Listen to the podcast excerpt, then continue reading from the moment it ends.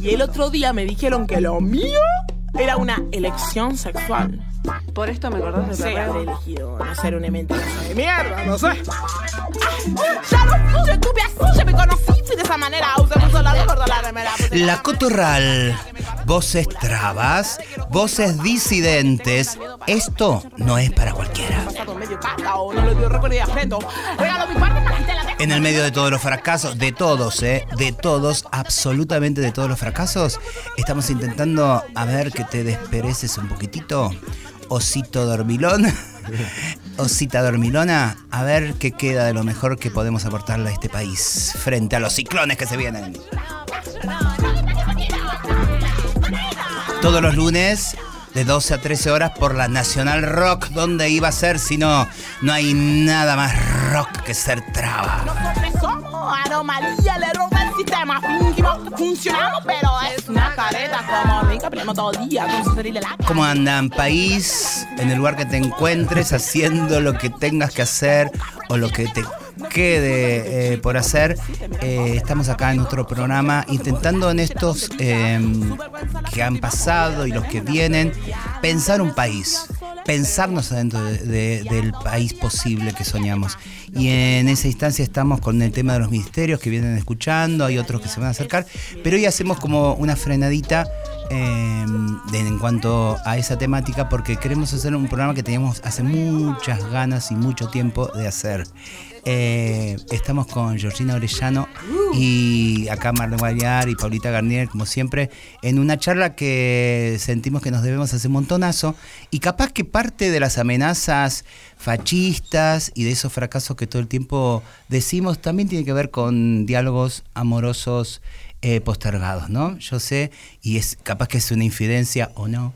En un viaje que hicimos a Colombia con Georgina, creo que habrá sido la primera experiencia de, de tenernos por lo menos una semana, charlar desde las distintas procedencias que venimos y en un momento muy puntual, acaba de morir Luana Berkins, Marlene se acaba de internar y entonces en toda esa vorágine macrista eh, tuvimos ahí unas charlas eh, que no me olvido porque era, bueno, ¿qué onda ahora? ¿no? ¿Qué onda si finalmente eh, esas otras partes legítimas de las posturas que tenemos todas, que debemos tener todas para pensar y ser parte de este país, eh, ¿qué parte así? Esa, se, se- ¿No fue lo Ana? ¿Qué onda si Marlene le pasa algo? Perdemos, perdemos una interlocutora que respetamos, me dijiste así. Yo esta es una diferencia que la, la comento, porque desde ese lado queremos eh, abordar y poner en la mesa también todo lo que somos y las miradas que tenemos. Porque queremos juzgarle país desde todos los lados, pero sobre todo desde las putas que somos. Son las putas que van a hablar acá, antes que peronchas, socialistas y cosas, las putas primero. Eh, Georgina Orellano, Marlene Guayar, eh, desde semejantes historias, eh, les doy la bienvenida para que hagamos de esto chispazos. ¿Cómo andas, Georgina?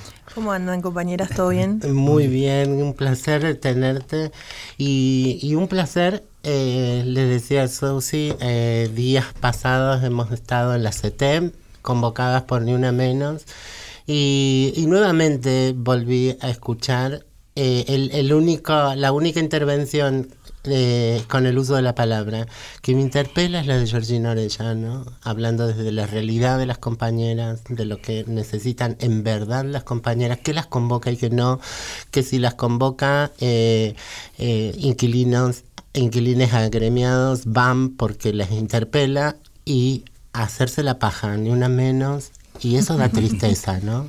Sí, sí, sí. Da mucha, da mucha tristeza y mucha angustia porque son espacios que creo que construimos entre todas y entre todes. Eh, y, que, y que, bueno, me parece que ahí hay algo que, que aún no podemos desandar desde los feminismos, es hacernos cargo. Es hacernos cargo en qué, en qué fallamos, en qué no estuvimos, es hacernos cargo algunas de, de sus privilegios, es hacernos cargo porque antes eran convocantes esas asambleas y ahora entró en una lógica de rosca que la verdad que no le interesa a nadie. Yo tengo un montón de compañeras mías que, bueno, que fue lo que dije en la asamblea, cuando eh, le decimos, eh, arranca las asambleas del Ni Una Menos, muchas de ellas dicen, yo prefiero estar parada en una esquina esas tres horas, hacerme aunque sea algo, a que ir, estar ahí perdiendo el tiempo y no entender qué están discutiendo, qué se discute. Em, porque parece que lo que se discute eh, es algo, es una agenda pequeñita, que bueno, que, que no contempla y no contiene las realidades de todas. Mm. Sí, clara, claramente. Y, y desde ahí entonces eh, po- poder pensarnos eh, cómo, cómo entonces podemos hacer un recorte para hacer las locales, convocar con las locales. Lo, eh, a, vos te pasó la pandemia eh, en donde tuviste que dejar un proyecto personal como escribir tu libro para, eh, para ocuparte del día al día de las compañeras, eh, que, que haya alimento, que haya higiene y de cómo, cómo, cómo fue. Yo lo viví por, por otro lado y con mucha impotencia porque yo estaba enferma, yo no me podía mover. ¿Cómo, cómo se vivió la pandemia, en este caso en Constitución, pero que, que es un reflejo de, todo, de mucho? Mira, la pandemia para nosotras fue un antes y un después en nuestro sindicato. Eh, creo que a partir de lo que, de lo que nos pasó, como trabajadoras no reconocidas, precarizadas, sin derechos, viviendo el día a día, eh, también eh, fue un cimbronazo hacia adentro de la organización por cómo de ahora en más eh, pensamos las asistencias y el, acompañamiento desde la organización. Había cosas que en la vorágine del día a día, más los debates que hay en torno al trabajo sexual, si tiene que ser reconocido o no, nosotras habíamos perdido de vista.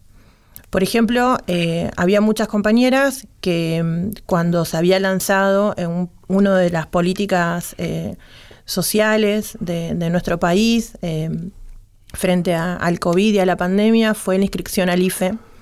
Ahí nos encontramos con muchísimas compañeras, primero que no tenían acceso a la conectividad, muchísimas compañeras que tienen una analfabetización digital, eh, que no tienen los conocimientos y las herramientas y la facilidad para armarse un correo de mail con una contraseña, para bajarse la aplicación Mi Argentina, Mi ANSES. Eh, y aparte nos encontramos con un montón de compañeras que no tenían documentación. Y eso desde la organización nosotras no lo estábamos abordando. Hoy por hoy ya quedó saldado, eh, que es una realidad. Digamos, hay un montón de... Porque muchos dan por hecho como tenemos derechos y ya está, ¿no? Y como los derechos lo, lo tienen todas. Y la verdad que la información no las tienen todas. Eh, sí hay una ley de identidad de género, pero me parece que eh, eh, la información, digamos, no se agota con una ley nada más, ¿no? La transformación social de esos sujetos no se agota con una ley. Nos encontrábamos con un montón de compañeras que inclusive por desconocimiento, por no tener la información a su alcance, no sabían cómo tramitarse el cambio de identidad de género. Eh, y también eh, cómo llegan esos sujetos al Estado. ¿no? Eh, y cuál es el recibimiento que tienen. Nosotras hemos hecho todo un proceso para poder entender por qué esa compañera que no quería ir a migraciones, eh, nos decía eh, que nada, que, que no le entendían, que cuando iba a migraciones el operador o la operadora estatal no la entendía. Y nosotras una vez fuimos con esa compañera súper temprano, a las 6 de la mañana, eso sigue ocurriendo hasta el día de hoy, la gente tiene en su cabeza que el ir temprano es algo ¿no? que, que, que es como parte fundamental del trámite burocrático. Aunque vos puedas sacar turno por online. La gente va temprano igual. eh, para asegurarse que no te caguen. Sí, sí, sí. Porque sí. tanto nos cagaron que ya hasta desconfías, ¿no? Eh, y recuerdo que esa compañera no sabía leer ni escribir, eh, como le pasa a mucha gente que no sabe leer ni escribir. Entonces sale de, de adentro de la Dirección Al- Nacional de Migraciones una persona y nos empieza a entregar un folleto a todas las que estábamos ahí y nos dice, bueno, tienen que leer, esos son los requisitos fundamentales para hacerse la precaria. Si no tienen esos requisitos, primero vayan a alguna dependencia del Estado, el Centro de Acceso a la Justicia, el Atajo, para poder regularizar su situación. Entonces yo lo paré al compañero y le dije, mira, la verdad es que yo te devuelvo el folleto porque la compañera que está acá no sabe leer ni escribir y me parece un grave error que ustedes como Estado crean que todos tuvimos las mismas posibilidades que tuviste vos de ir a la escuela. O sea, no sabés si las personas que están acá saben leer y escribir. Y aparte no sabés si saben hacer los trámites. O sea, uno de los requisitos es tramitarte tus antecedentes penales. Lo tenés que hacer online. Online. Eh, entonces, eh, todo eso lo empezamos a absorber desde el sindicato, porque bueno, con todas esas situaciones tan complejas, nos fuimos encontrando durante la pandemia, que bueno, que fue una situación angustiante primero, pero que tampoco hubo tiempo para la angustia. Era, acá hay que resolver. Obvio.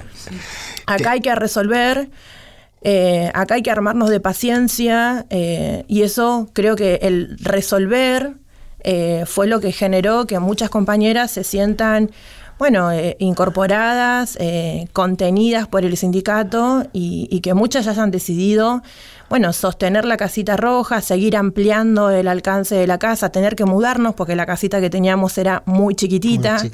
Ahora la que tenemos es una casa más grande, nos sigue quedando muy, muy chica. eh, y incorporar, bueno, todas estas cosas que le pasan a un montón de nuestras compañeras y que a veces, alguna también, nosotras reconocemos, entramos en una lógica de discutir en las redes sociales, de ir a las asambleas, de ir a los encuentros, de debatir con las abolicionistas pero después pasa todo lo otro. Entonces dejamos por ahí discutir en las redes sociales para decir, no nos, puedes, no nos puede pasar por arriba del sindicato que haya una compañera que no tenga documentación y que el sindicato no se lo tramite, no la acompañe, no le baje información. O sea, dejemos de discutir en los foros, en las redes sociales y estemos más atentas a lo que les pasa a la compañera que, que está en el día a día con, con nosotras en, en el sindicato. Estamos, eh, están escuchando ustedes a Georgina Orellano, eh, una piba que me, me hace ruborizar. Se vino hermosa para nosotros, se montó y eso es radio. Montada. Un pelo caoba hermoso, unas uñas espectaculares, eh, avasallante. con Aprendan, invitados. con una, con una personalidad maravillosa, pero también una remera de ACDC Ay, para... que me gusta. me- Eh, Entonces vamos a ver si te, si te convence un regalo de la Garnier eh, que te va a regalar música. Prendida a fuego Garnier con esta mesa. Hay que estar en este escritorio con Susi, Marlene Lorellano. Vamos con Movimiento Social El Deseo de Sara Eve, que para que le movamos las cachas acá juntitas. Y volvemos. y hay que quemar. Que armar algo para quemar. Hacete un fueguito en lo, donde sea, una velita. Así que, bueno, fíjate bien que querés quemar. Lo que pasa entre nos, te gusta bailártelo.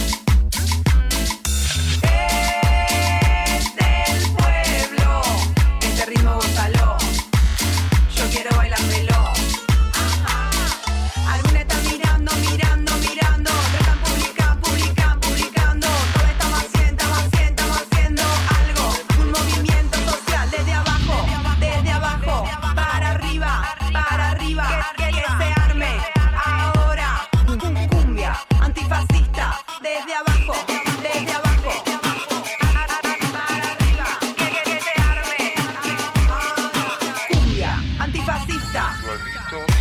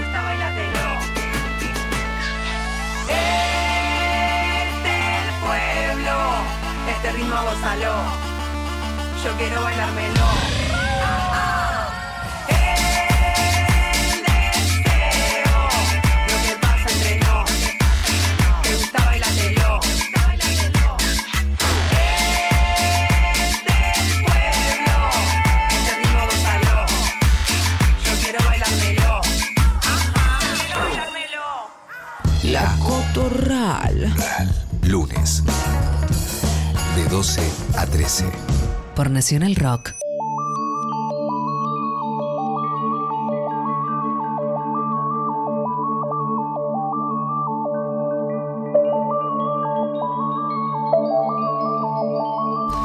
Grita la pregunta sudaca en medio de la nada. ¿Cómo se mata a una sola de nosotras sin matarnos a todas? Y el diario canalla y las redes sociales canallas, que es decir, todas las personas canallas, desconocen estas muertes como antes desconocieron estas vidas. Y las activistas de la buena razón subrayan con un me gusta solo cuando la que cae es de su bando. Ah, esa no, esa era abolicionista. Mejor no que esa se decía trabajadora sexual. Y la que sale caminando alegremente por la puerta de tribunales es la muerte de todas. Que se enciende en este torpe retraso, se agiganta en medio de tanta militancia online, mientras en la calle caemos todas. Lo subrayo, todas. ¿Hasta cuándo habrá que gritarlo, cantarlo, gritarlo, cantarlo? Y etcétera, etcétera. Este es un fragmento de Hojarascas. Eh, eso, ¿hasta cuándo habrá que gritar que caemos todas? Y esta dicotomía y esta necesidad también de, de abroquelarse en lo propio no termina entorpeciendo la posibilidad de también de romper lo que siento yo, y puedo equivocar un montón, eh, que es como algo binario de lo que no salimos más, ¿no? Digo, cuando en los viajes que tenemos la fortuna de compartir con Marlene y paramos, por ejemplo, alguien conoces la Geo Piu en Fisque Menuco y paramos en su casa con toda la historia que tiene la Geo de la construcción de ese barrio, de haberlo pateado y peleado y construir su casita y veo que esa que esta abolicionista y que esa trabajadora sexual entablan una construcción de una posibilidad de país desde estas putas que son, eh, pensando los entrecruces posibles, que creo que eh, me gustaría esas mesas. ¿No? Me gustaría pensar, porque, porque siento cosas que después no escucho, en serio, no las escucho. No escucho en el entramado, inclusive amoroso, de, vos sabés que yo soy vos sabés que yo soy, ¿me entendés? Pero, eh, pero hay una causa común que no termina de aparecer. Eh, nada, se las tiro ahí, a ver qué quieren decir. Por ahí, yo, eh, eh, para darle el pie a Georgina, primero, eh, es decir, yo claramente soy históricamente eh, abolicionista, pero me he ido, ido dando cuenta de, eh, de, lo absurdo de los discursos de quienes sostienen ese abolicionismo, ¿no? Eh, eh, inútil, no, no lleva a la acción, no hacen nada. Digamos, el, el Estado en algún momento se comprometió con el abolicionismo diciendo que no podía hacer otra cosa que intentar evitar que las personas caigan en indignidad tal que se tengan que prostituir, ¿no? Sin una visión moral. Ahora, a partir de ahí, eh, realmente lo que, se- que ha eh, eh, predominado es una mirada moralista de eh, somos víctimas y nada más, eh, cuando eh, los sectores que eh, sobre todo nos exigen me- eh, dónde te ubicas, eh, eh, qué sos, qué, qué, qué sostenes, son las que tienen el poder porque, porque tienen el poder de decirle a la policía qué hacer y qué no hacer porque les están pagando el sueldo, entonces, y no están viendo que lo que primero pedimos es sáquennos las policías de encima. A las compañeras quítenle la policía de encima. Y después charlamos todo lo que quieran. eh, porque nadie le llenó la heladera a ninguna compañera. Se la han llenado sola. Entonces yo ya me, me- he corrido porque me han empujado del abolicionismo. No quiero pasar por estúpida. Y. mm, eh, y puedo tener eh, algunas eh, alguna pequeña pequeño aporte para hacer al reglamentarismo, pero entonces eh, sí queremos que Georgina, que, que, que sí desde el territorio piensan que nos da eh, la posibilidad de reglamentar eh, y podernos sindicalizar. Bueno, eh, primero aclarar que nosotras somos muy críticas al modelo reglamentarista, que es un modelo jurista que han aplicado algunos países a nivel internacional en otros contextos muy diferentes al contexto de Argentina. Nosotras no queremos el reglamentarismo, nosotras lo rechazamos cuando conocimos de primera mano y hemos hablado con compañeras en países reglamentaristas que nos han explicado eh, dónde nació este modelo jurista, donde no se escucharon las voces de estas compañeras, que fue muy difícil que ellas puedan sentarse en la mesa de la toma de decisiones, que las han llamado después cuando empezaron a encontrar algunos problemas de por qué compañeras, por ejemplo, no querían inscribirse o por qué en algunas inspecciones encontraban a compañeras que no tenían actualizado, no tenían al día su mm, libreta sanitaria. Es decir, el reglamentarismo es un modelo jurista pensado no en darle derechos laborales a las personas que ejercen prostitución, sino en control eh, sanitario hacia su salud, porque nos siguen poniendo a nosotras y a, y a nosotros como siempre el chivo expiatorio ¿no? y el sujeto que hay que controlar en este caso, eh, para que no propaguemos infecciones de transmisión sexual, entonces a la puta preservativo, libreta sanitaria, análisis compulsivos, Ministerio de Salud encima, la policía teniendo que ver mes por mes a ver si efectivamente fuiste a hacerte un análisis de VIH, el dueño del cabaret, eh, cuando vos querés ir a trabajar, lo primero que te pide es que demuestres que no tenés ni VIH ni ninguna infección de transmisión sexual.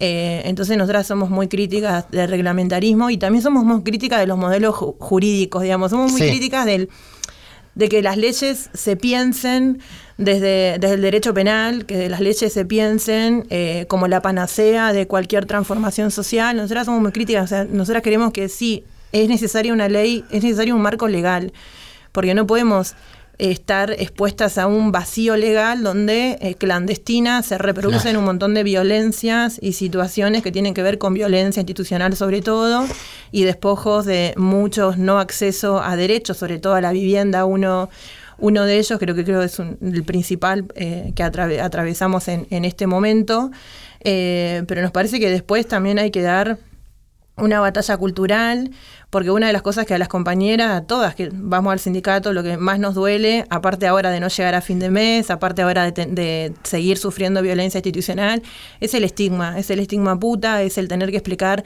diez mil veces por qué sos trabajadoras sexuales, no poder contarle a tu familia verdaderamente a lo que te dedicas, vivir en el closet. Nosotras cuando vamos a la marcha del orgullo vemos un montón de carteles que dicen eh, salí del armario, bueno, hay un montón de putas que siguen en el armario 2023 y que no le pueden contar a su familia y que eso lo viven con un montón de angustia, que eso repercute mucho en su, en su salud mental y eso no lo podemos abordar ni siquiera porque si lo abordamos o lo ponemos en discusión ya nos salen desde los sectores más puritanos y más moralistas a decirnos, ¿vieron?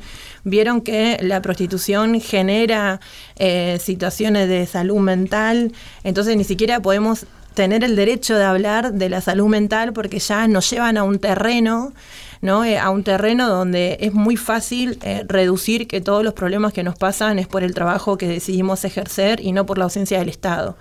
Y, y ahí me parece que en esto que decía Susi al principio, eh, hasta cuándo, ¿no? Hasta cuándo esta división, me parece que hasta que dejemos de hacerle el juego a la blanquitud. Ese es, Aguante. ese es, para mí es eso, porque cuando nosotras vamos, cuando nosotras fuimos y llegamos a espacios de los feminismos, esta, esta ruptura ya estaba. Entonces me parece que también hay algunas que tienen que ser mucho más honestas con nosotras eh, y tienen que reconocer que mm, el feminismo ya estaba roto antes que lleguen las putas y las trabas. O sea, Sí. yo no me voy a hacer cargo de que el feminismo se rompió con mi presencia, muchachas. Feminismo se rompió porque hay una disputa de privilegios eh, que no tienen que ver con las necesidades básicas de los sectores como trabajadoras sexuales o el colectivo travesti trans. Y después en esta, si ahí sí nos hacemos responsables que nosotras en un momento entramos en ese juego, en ese juego que incluso te lleva a la política, la mala manera de hacer política, la mala forma de hacer política, que es pensarte que la otra, porque piensa distinto, es tu enemigo. Claramente. Eh, y así, y a nosotras nos envolvieron en eso. Era una discusión en donde había dos bandos, las trabajadoras sexuales por un lado y en el frente estaban las compañeras que después que se termina esa asamblea estaban puteando con nosotras en la esquina. Entonces eso también para nosotros decimos, ¿cómo? Mientras las otras se van a su casa, tienen trabajo registrado, tienen obra social, tienen, van, se van a poder jubilar. Sacan libros. Sacan libros, la policía. sí, obvio. La policía no la lleva presa, nun- no, saben lo que es pagar una coima porque nunca tuvieron que pagarle peaje a nadie. Entonces, ¿cómo puede ser que nosotras, que nos pasa lo mismo, que si viene una racia, no nos va a preguntar a nosotras, mostrame el carnet del feminismo que tenés y te voy a decir, a ver, qué calabozo te voy a llevar o qué eh, acta contravencional te voy a hacer? O sea, ahí lo que existe es la supervivencia y es el sálvese quien pueda y nosotras hemos construido el salve, salvémonos todas, no sálvese quien pueda, sino salvémonos todas. Eh, entonces también ahí eh, fue mucha discusión eh, dentro de nuestro sindicato, como dejar de ver a las compañeras que han vivido la prostitución en primera persona, que han tenido otra experiencia que no es la experiencia nuestra, dejarla de ver como enemigos. No, no son enemigos. Terminarán trabajando en el Estado y bueno, si a ella las hace feliz trabajar en el Estado, bienvenido sea. Pero hay un montón de otras compañeras que siguen estando en la misma situación que nosotras y no podemos pensar que esa compañera, porque después tome el micrófono eh, y la arenga que se hace detrás, ¿no? Como toda esta arenga eh, de vernos a nosotras, a ver quién tiene el discurso, el discurso político, no sé, mejor armado. Yo Sí. recuerdo algo que nunca lo hemos, nunca lo hemos contado públicamente, pero sí una vez eh, Luana me había llamado por teléfono porque querían hacer desde una fundación alemana, eh, Friedrich Eber me parece que era la fundación, eh, querían hacer una mesa de diálogos en donde estaban las abolicionistas y estábamos nosotras, ¿no? Entonces iba a invitar a Luana para que lleve la voz abolicionista y a mí para que lleve la voz en defensa del trabajo sexual. Y Luana me llamó por teléfono a mí para decirme que no vayamos, ¿no? Y me dijo, no vamos a regalarles un show a otras que quieren que nosotras nos peleemos mientras ellas toman café con masitas. No vamos a regalarles el show.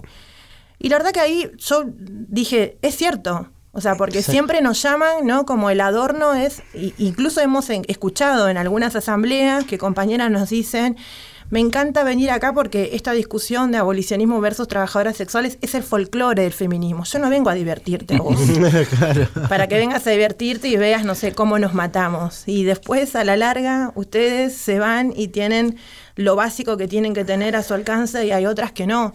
Eh, entonces me parece eso, cuando todas seamos conscientes que tenemos que dejarle de hacer el juego a la blanquitud, eh, tenemos que dejar de mirarnos entre enemigas y nos sentemos como nos estamos sentando hoy acá con ustedes a tener esta charla honesta. Si nos tenemos que sacar la mierda, nos sacamos la mierda entre nosotras. Si tenemos que lavar los trapitos, los lavamos entre nosotras. Pero afuera, afuera tenemos que estar unidas.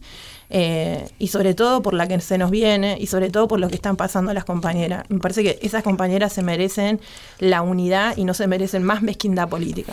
De hecho, tenemos una experiencia reciente, podemos contar, digo, cuando asumió el macrismo, que en- empezamos en el mismo Lana, a, a que nos encontrábamos todas y nadie preguntaba de dónde venís y cuál es tu distintivo, eh, tenemos que juntarnos, tenemos que juntarnos, viene una, viene una fulera, tenemos que estar juntas paradas frente a esto. Y ese juntas paradas frente a esto, eh, como que se repetía, se repetía, y es lo que nos unió en las primeras asambleas de lo que después fue la colectiva Luana Berkin, que claramente eh, yo siento que también hemos fracasado y como tantos otros fracasos que hemos tenido, hemos fracasado también en esa construcción posible de resistencia porque nos sentimos eh, aprisionadas en esos debates que no eran precisamente de, de las propias, ¿no? Digo, eh, en el programa anterior habló Michelle Vargas, luego que son todas nuestras amigazas, trabas eh, más grandes que tenemos en este país son las rosarinas de comunidad travesti trans. Eh, ¿Me entendés? O sea, por ejemplo, y, en- y nos en- porque se nos exigía tomar una postura, porque si Luana era abolicionista, la colectiva tenía que ser abolicionista y a la otra asamblea no, tenemos que ser.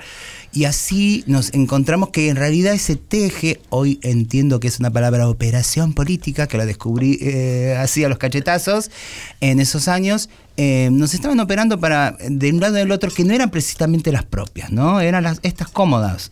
¿Entendés? Que después Sí, te no decías. sé si es comodidad. Bueno. eh, Esta es negociadora. Bueno, digamos. sí, cómoda. Porque, mm, porque que la colectiva Loana Berkins eh, haya, se haya venido abajo quiere decir que hay otros movimientos que se, que, que se reagrupan eh, y eh, que están financiados, ¿no? que tienen otros financiamientos que no en sí es ilegítimo. Ojo, pero sí cuando se habla en nombre de, porque ninguna de, de estas mujeres, digamos, de, de este feminismo plantea seriamente, mira, lo que nosotros queremos es como académicas ganar igual que los académicos. No, ellas te dicen, no, porque las pobres abortan, porque las pobres travestitas no sé qué, y ta, ta, ta, y ahí ganan, eh, por supuesto, porque, porque eh, de, de inicio, eh, con Loana, lo que se nos cuestionó es la posibilidad de gestionar, porque ustedes no- nunca han gestionado, ¿no? En aquel entonces. Ahora hay una Casa Roja, eh, hay una gestión puta. eh, has gestionado tu propio libro, ¿no? Eh, entonces, eh, eh, cada vez se les hace mm, más difícil y, y tener esa inconformidad, ese, ese contrapunto en, dentro del colectivo les es funcional, porque alguna porción van a tener para la foto. ¿No? Eh, ¿cómo, ¿Cómo fue eh, sentarte eh, a escribir, a, a convencerte de que... Para mí fue, fue un trabajo difícil convencerme de que podía sentarme y, y hacer una tarea que, que nos, ha sido, nos había sido negada hasta el momento, ¿no? Sí, eh, sí, para mí fue, desde un principio fue muy difícil la propuesta. Eh, primero, bueno, porque yo tenía eh, como mucho temor de, de que había, que escriba algo que por ahí se malinterprete.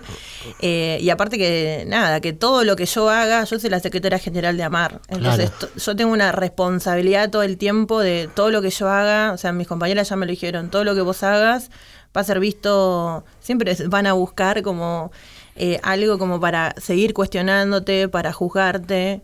Entonces, el, el- para mí el libro era un poco eso, ¿no? Era, bueno, qué cosas cuento, qué cosas nos cuento, eh, de qué manera puedo hacer una biografía que no sea la historia de Georgina, porque para mí es muy aburrida contar mi historia, dónde nací y demás, sino que la parte para mí más divertida, la que me transformó como persona, fue la militancia colectiva, fue la militancia sindical, fue encontrarme con otras compañeras que le pasaba lo mismo que le, me- le pasaba a mí o estaban en situaciones peores de las que yo llegué eh, al sindicato. Eh, era eso, como cómo encontrar la manera de, bueno, sí, la propuesta es para que yo escriba el libro, pero cómo también que eso se traduzca ¿no? en, una, en una biografía colectiva. De hecho, eh, las- los primeros artículos que le pasé a mi editora Ana, eh, me los rechazaba porque me decía, todo el tiempo me decía, yo, nosotros no firmamos un, un contrato con Amar para hacer el libro de Amar, firmamos un contrato con Georgina para escribir la, la historia de Georgina. Entonces vos tenés que encontrar la manera en cómo escribís tu historia y después introducís lo colectivo, digamos, y no te podemos decir nosotras el modo, porque cada escritor, cada escritora eh, tiene su propia narrativa. Eh, entonces, eso fue como lo más, lo más difícil. Lo más difícil es decir, bueno, listo, escribo de la primera pregunta que te hacen todo el mundo, ¿no? Bueno, ¿cómo arrancaste? Entonces, ¿cómo escribir del cómo arrancaste a poder bajar línea, a poder decir, bueno, lo que yo estoy contando es lo que me pasó a mí, pero hay un montón de otras historias que se dan de modos diferentes y todas tienen que ser legítimas. Eh, entonces, eso fue como lo más difícil. Eh, después, bueno, eh, cómo lidiar el, el trabajo sexual, mi rol como secretaria general de AMAR, el activismo, eh, bueno, un hijo adolescente y tener tiempo. La verdad que yo no tengo tiempo. Claramente. Entonces todos dicen, bueno, llegás a la noche y escribí. Yo llegaba a la noche y quería dormir, ¿viste? Claro. La, la- la computadora quedaba ahí prendida y yo dormida. Y después sí, creo que eh, lo que terminó de, de generarme como el entusiasmo en decir, bueno, este proyecto yo lo tengo que terminar, tengo que cerrar este capítulo en mi vida, porque mis compañeras todo el tiempo me preguntaban, ¿no? ¿Y, cuándo, y el libro cuándo sale? ¿Y ya terminaste el libro? ¿Y cuándo? Eh, y, ahí sí, para contar la, anécdota, es que habí- hay dos abolicionistas que me habían llamado durante la pandemia. Nosotros estábamos armando bolsones de mercadería, desalojos por acá, las compañeras que salían a trabajar en la Ruta 4, llamándonos que la policía les estaba haciendo actas contravencionales por violación a la cuarentena. Bueno, en medio de toda esa situación, me llaman dos abolicionistas a decirme que estaban reeditando un libro, que iban a reeditar un libro eh, y que querían que, que yo escribiera uno de esos capítulos. Que el libro era una reedición de hace 10 años eh, atrás Eh, y me hablaron con tanta compasión. Imagínense, yo en ese momento estábamos desbordadas y ellas hablándome con compasión de que querían aportar a los debates, eh, que, que era indispensable poder reeditar ese- esos diálogos que se dieron hace una década atrás, como si fuese que nada pasó en 10 años, ¿no? Eh, ellas como salvadoras, ¿no? Queremos aportar claridad, o sea, la claridad le iban a aportar ellas, que son en parte eh, responsables de la ruptura esta Sí. entre abolicionistas versus eh, trabajadoras sexuales. Y después me dijeron de que no me preocupara por los honorarios, porque ellas habían pensado en todo y que habían conseguido una platita. O sea, así me dijeron. Ese fue el término que usaron, ¿no? Y eh, conseguimos una platita y se son, bueno, no es mucho, pero son dos mil pesos. Y yo en ese momento el pete, eh, puedo hablar así, ¿no? Obviamente. Eh, salía cuatro. O sea que estas que hablan de precarización me pagaban el 50% de un pete, cinco minutos. Entonces me dio tanta bronca, esa impunidad, ¿no? En decir, flaca, o sea, primero si doná para comprarle, no sé, alimentos a las compañeras. Hay otras formas de aportar al debate, no es un libro nada más. Aporto un libro que ya está reeditado, lo actualizo un poco y lavo mis culpas de buena feminista, este es el aporte que tengo para hacerla a estas, encima en una situación como la pandemia, como la cuarentena, que fue desastrosa para nosotras. Desastre. Y me dio tanta bronca que por supuesto la mandé a la mierda. Eh, y ahí cuando corté el teléfono le dije a mis compañeras, me voy a pedir eh, una semana. En una semana yo le prometo que... Termina si- el libro. Si estas van a reeditar el libro, o sea, es como nosotras tenemos más para aportar de todo lo que pasó en estos 10 años, de lo que está pasando ahora, y no pueden seguir que siempre eh, las que queden como la salvadora de las putas sean las que en la pandemia eh, tuvieron la idea, ¿no? De eh, reeditar un libro cuando la realidad nuestra era otra.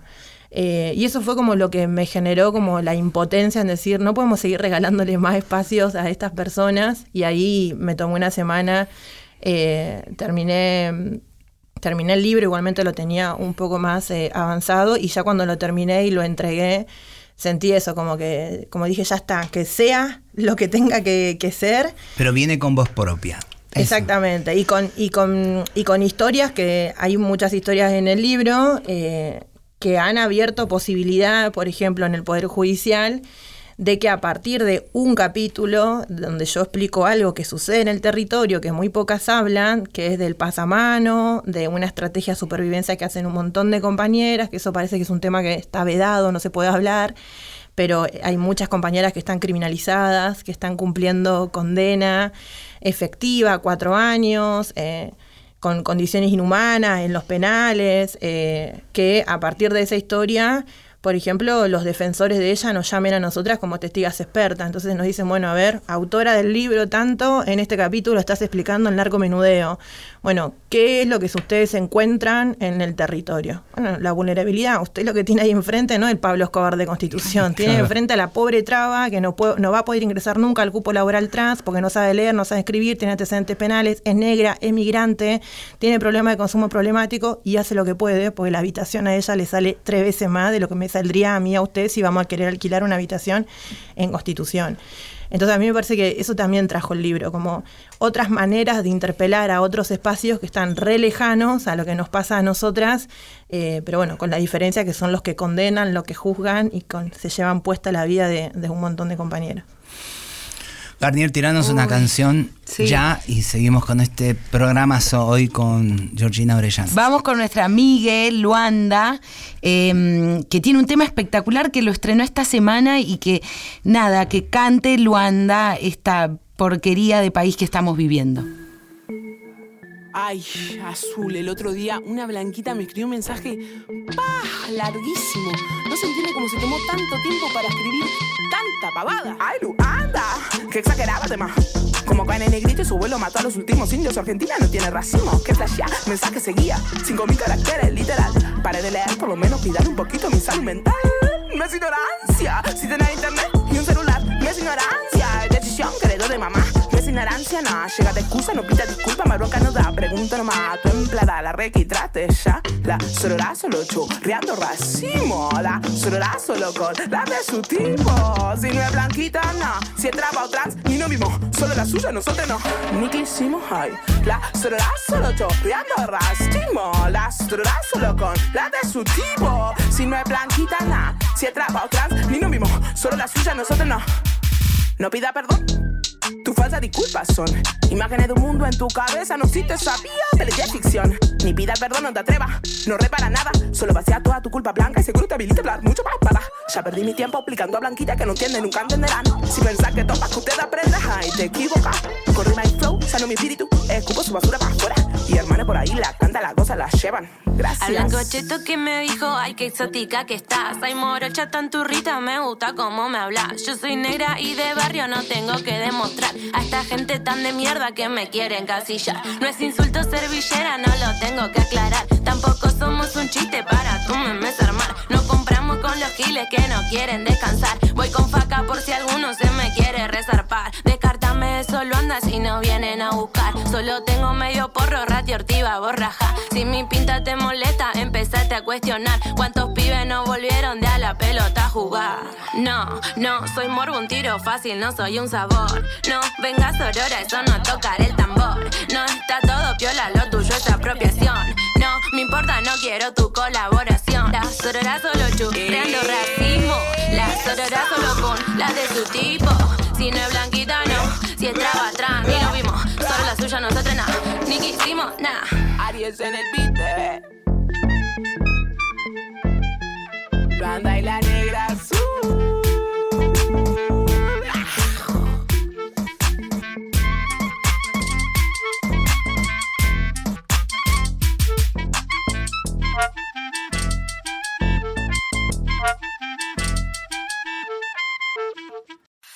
Lunes, de 12 a 13.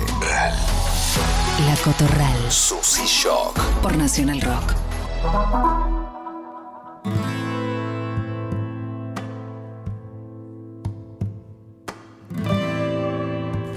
En esta poderosa cotorral del día de hoy que les estamos entregando. No sabemos si son merecedores todavía de semejante programa.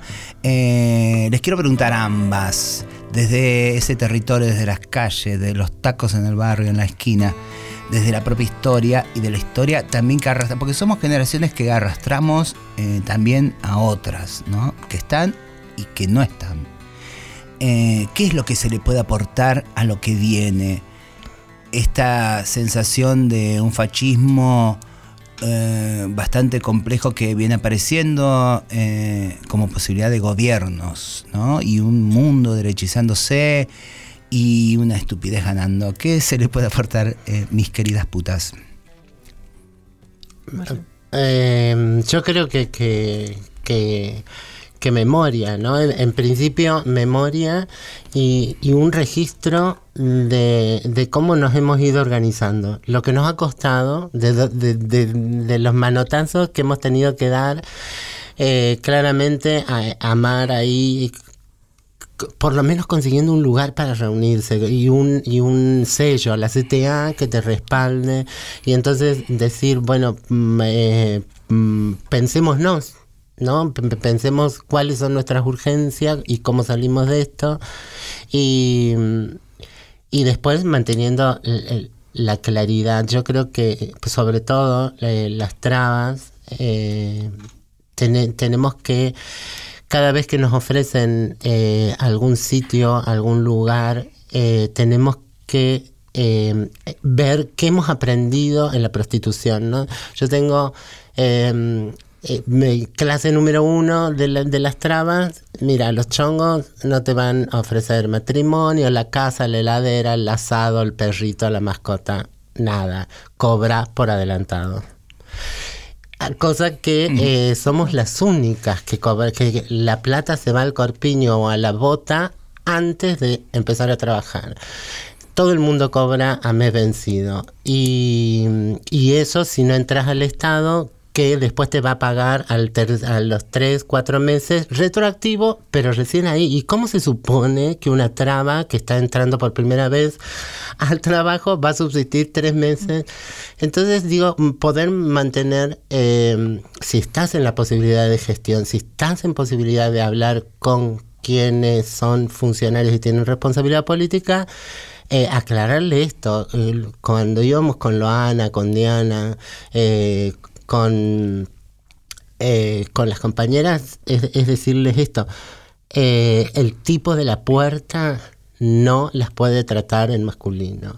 El tipo de las puertas no las puede mirar mal si, si, si venimos con las putas y ya ju- juzgarte. O sea, desde ahí explicarles e insistirles que ahí empieza la política, para que te entren, que no traten de, de extraernos como el plusvalor, de decir primero la foto, primero esto, primero esto, y no sabes cuándo van a llegar eh, por fin eh, la tarjetita cargada de plata para poder comprar en el supermercado o lo que sea que sea la, la, la- la política pública. Primero, primero tienen que dar, eh, porque eh, porque no han vuelto ni a decirnos ni a darnos las gracias cuando desde, desde pendejos que están en, en la universidad y vienen y necesitan su tesis y qué sé yo, ni siquiera decirte, eh, che, me fue bien, muchísimas gracias, este es el trabajo, léelo, a ver si, o te lo leo, a ver si, si acordás con esto, porque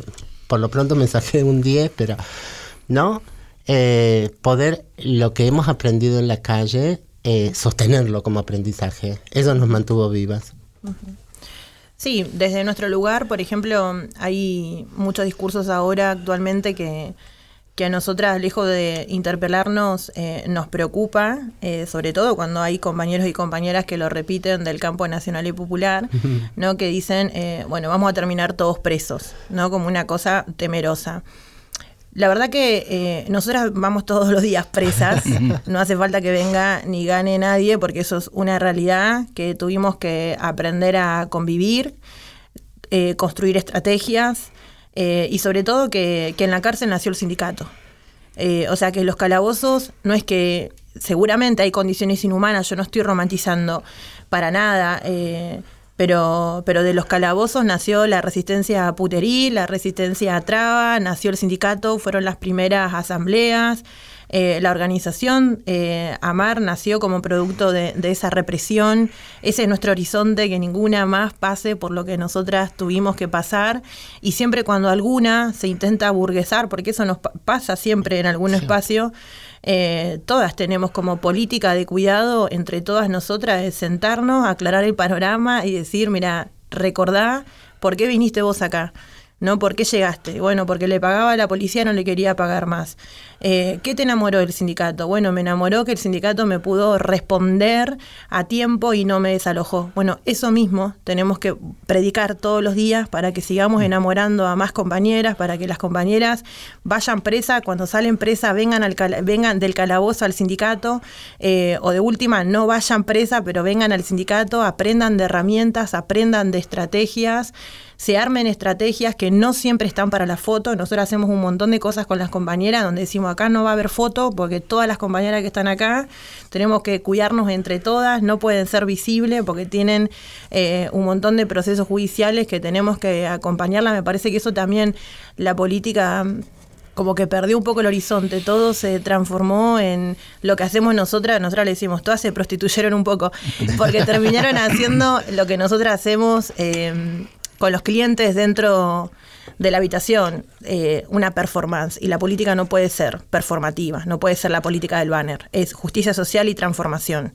si no, dejó de ser política, y por eso ganan los que vienen y nos acechan todos los temores eh, de los que intentan eh, tomar el poder. Pero en la calle el poder lo tenemos las trabas y las putas y creo que eso, hay que recuperar el poder de las calles. Claro, porque además todo se trata de una negociación política. Y si vamos a comparar cómo ha negociado eh, el feminismo, los, los espacios gay lésbicos y demás en el, eh, con el poder, que es en última eh, instancia el patriarcado, el hombre, sus maridos, sus padres, sus abuelos.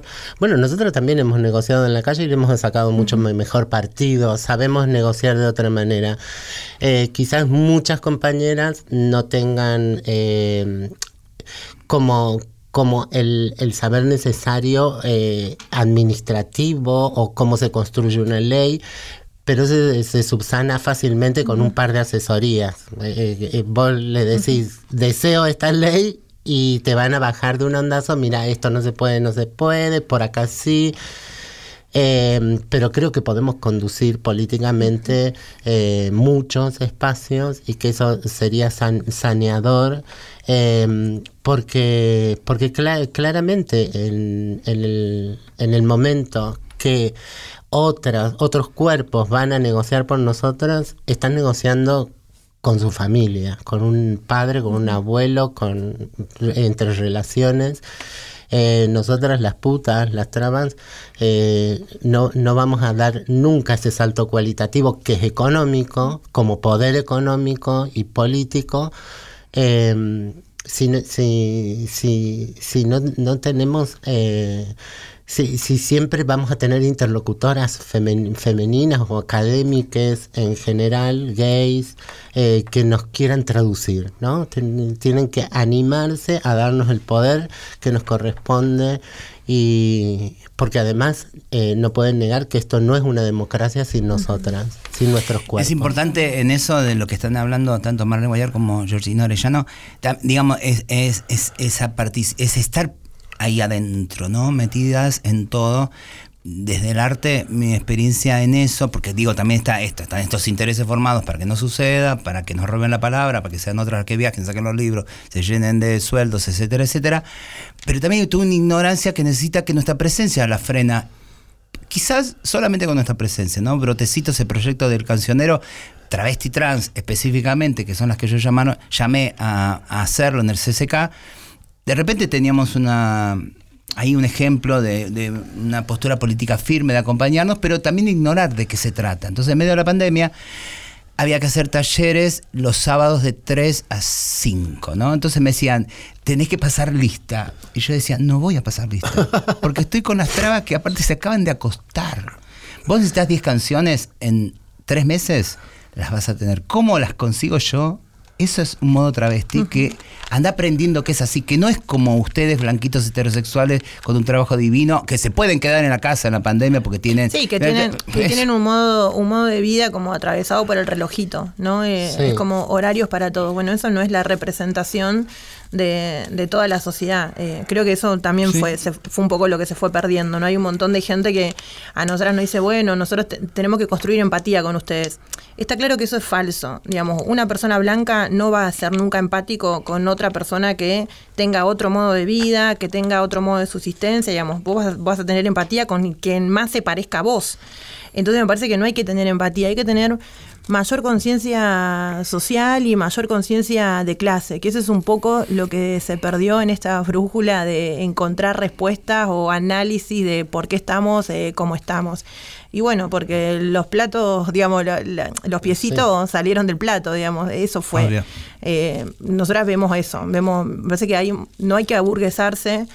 Eh, y aparte nosotras somos conscientes de que siempre celebramos cuando hay compañeras y compañeros que entran a trabajar en ministerio, en el Estado, eh, pero entras a incomodar y a tratar de transformar las cosas adentro.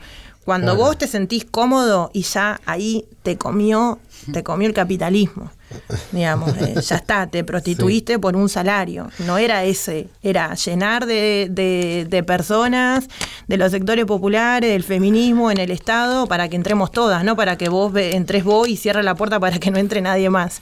Y me parece que un poco de la bronca que tienen las compañeras y compañeros que, que han votado otro proyecto, eh, es justamente esto, que se, dejaron de sentir representadas por un proyecto que les cerró las puertas y que no posibilitó que se den un montón de debates eh, que siguen siendo deudas y que haya mucha tibieza. Hay muchas cosas que no se puede decir y que incluso muchos te lo dicen, no podemos criticar esto porque le estamos haciendo el juego a la derecha. ¿Y cómo no vamos a criticar si están cagando de hambre nuestras compañeras? digamos? Hay que criticar todos y hay que ir a romper y tendremos que ir a romper. Digamos, me parece que esta cosa también a nosotras eh, nos terminó un poco también desencantando, ¿no? Eh, ¿Cómo es esto que de repente tenemos que discutir todos eh, con buenos términos? Tenemos que ser buenos. Yo nunca fui buena, yo quiero ser mala, ¿no? Siempre. Y si tengo que ir y poner cara mala, yo no vengo a hacerme amigas al ministerio, ni, ni voy a cuidarle, como decimos con las compañeras. Nosotras no le vamos a cuidar el salario a nadie. Lo único que tenemos que cuidarnos es el bolsillo nuestro, de nuestras compañeras, de la familia de nuestra compañera que la están pasando mal. Porque después, cuando todo se desordene, eh, las otras muy rápidamente se van al ámbito privado y siguen cobrando salario, pero Sí. la, la que vamos a pasarla como el orto, siempre somos las mismas. La que ponemos las muertas, siempre somos las mismas. La que terminamos precarizada, siempre somos las mismas. La que terminamos en el fondo del fondo, siempre somos las mismas. Entonces me parece que ahí hay que recuperar ese, ese diálogo que nos debíamos tan honesto con compañeras que nosotras admiramos mucho, bueno, la Susi, a la Marlene, eh, a la Marlene también, y siempre decimos eh, en eso, ustedes son compañeras, no son enemigas, la enemiga para nosotras es la policía, el enemigo es el feminismo blanco que construyó leyes que generaron mayor represión para las compañeras que están ejerciendo trabajo sexual en su casa, en una red social, en la calle, entonces hay que recuperar eso, más ámbitos donde nos encontremos nosotras eh, debatir con honestidad. Si tenemos que sacarnos la mierda, nos sacamos la mierda, pero afuera, muchachas, todas juntas, Todas juntas. porque nuestras compañeras de las bases no, no los piden. Así que yo celebro mucho y digo, le- las respeto eh, y les agradezco este espacio.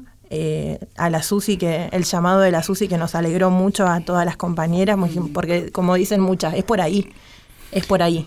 Vamos por esa, Georgina. Abrazo a todas las compañeras. Eh, ya iremos a conocer porque no conocemos. Sí. También eh, eh, quiero decir que La esta cosa, esta, esta cosa binaria, yo tardé un montón, por ejemplo, en cantar en, en cantar en la marcha del orgullo, porque también heredé las enemigas de mis amigas. ¿entendés? Entonces, como que era mala palabra Susi en el escenario, y me lo dijeron algunas honestamente. Estuvo bueno decir, no, nosotros como somos, viste, te mismo con Lana, con Diana, con Marlene, que nunca fueron celebradas en la marcha, porque pertenecen a otros ámbitos ideológicos de la marcha, eh, salvo las nombraron recién cuando se murieron y cuando la mataron a Diana, solamente. Tristemente fue así. Entonces digo, eh, en eso a veces, ah, no, sí, en serio, viste, se asombran cuando viajamos y, y nos encontramos en, en distintos lados del país y hay más puentes construidos que destruidos. Así que aguante por eso, vamos por eso, nos vamos a necesitar claramente eh, de cualquiera de las maneras, porque todas las maneras nos exigen como lucidez, presencia y atacar esto que no da para más. Les abrazamos, Cotoral, gracias, Georgina Orellano. Antes de irnos, ¿cómo se llama el libro? Eh, puta feminista, crónicas de una trabajadora sexual. y los podemos encontrar en cualquier librería. Eh, Estaba agotado. Estaba agotado, sí. Estamos esperando ahí una nueva edición, pero sí es eh, la cadena de cúspide. Perfecto. Bueno, a buscar, eh, a sacar los, los manguitos para esto. Abrazos, nos vemos el lunes que viene. Marlene, Paulita, nos vamos con algo de música. ¿Qué decís? Veamos. Nos vamos con música desde Brasil. Villarte con su disco Traviarcado, que nos resuena un montón ese nombre, y junto a Furia Negra. Y dice así. Codificando para as minhas que a missão é grande, mas tem que seguir.